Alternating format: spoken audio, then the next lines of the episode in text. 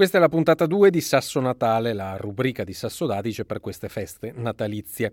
Più o meno ogni giorno, un'ora non definita, una breve riflessione su amore, morte e altre sciocchezze, citando il maestro Guccini. L'eterno ritorno è quello dei personaggi della politica, nazionale, locale, alla fine sono sempre loro in buona parte, le facce che tornano sono sempre quelle. L'unico che aveva promesso di ritirarsi dalla politica in caso di sconfitta, Matteo Renzi, alla fine non l'ha fatto, anzi. Anche a Verona ci sono personaggi che tornano e ritornano. Antonio Lella è stato consigliere comunale e poi assessore durante i mandati di Flavio Tosi e poi anche consigliere di amministrazione di MT e ora è tornato in consiglio comunale.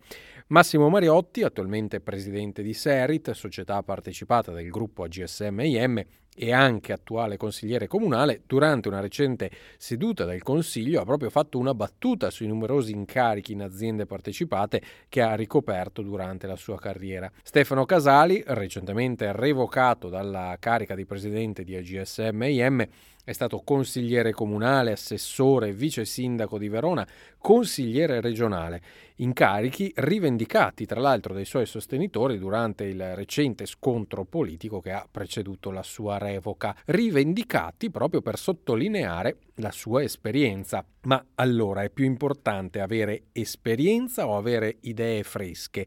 Sarebbe facile ora fare un discorso populista, ma la verità su questo eterno ritorno è che questa continuità è sorella di una certa contiguità di ambienti. Per fare degli esempi che non eh, rientrano strettamente nel mondo politico, Ilaria Segala, ex assessora all'urbanistica, in precedenza era stata presidente dell'Ordine degli Ingegneri di Verona, mentre l'attuale vice sindaca, Barbara Bissoli, lo era di quello degli avvocati fino alla sua nomina.